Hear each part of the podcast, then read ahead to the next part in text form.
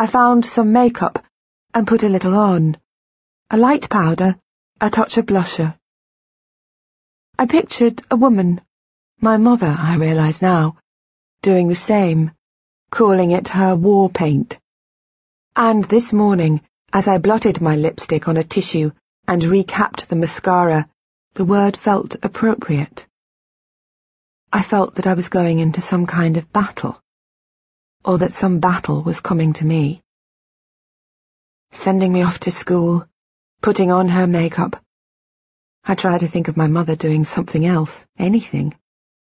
Nothing came. I saw only a void, vast gaps between tiny islands of memory, years of emptiness. Now, in the kitchen, I open cupboards. Bags of pasta, packets of a rice labelled arborio, tins of kidney beans. I don't recognise this food.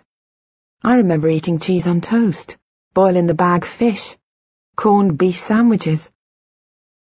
I pull out a tin labelled chickpeas, a sachet of something called couscous.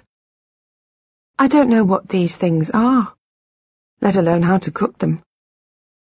How then do I survive? As a wife. I look up at the white clean board that Ben had shown me before he left. It is a dirty grey colour.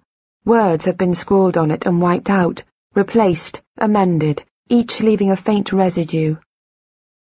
I wonder what I would find if I could go back and decipher the layers. If it were possible to delve into my past that way, but realise that even if it were possible, it would be futile.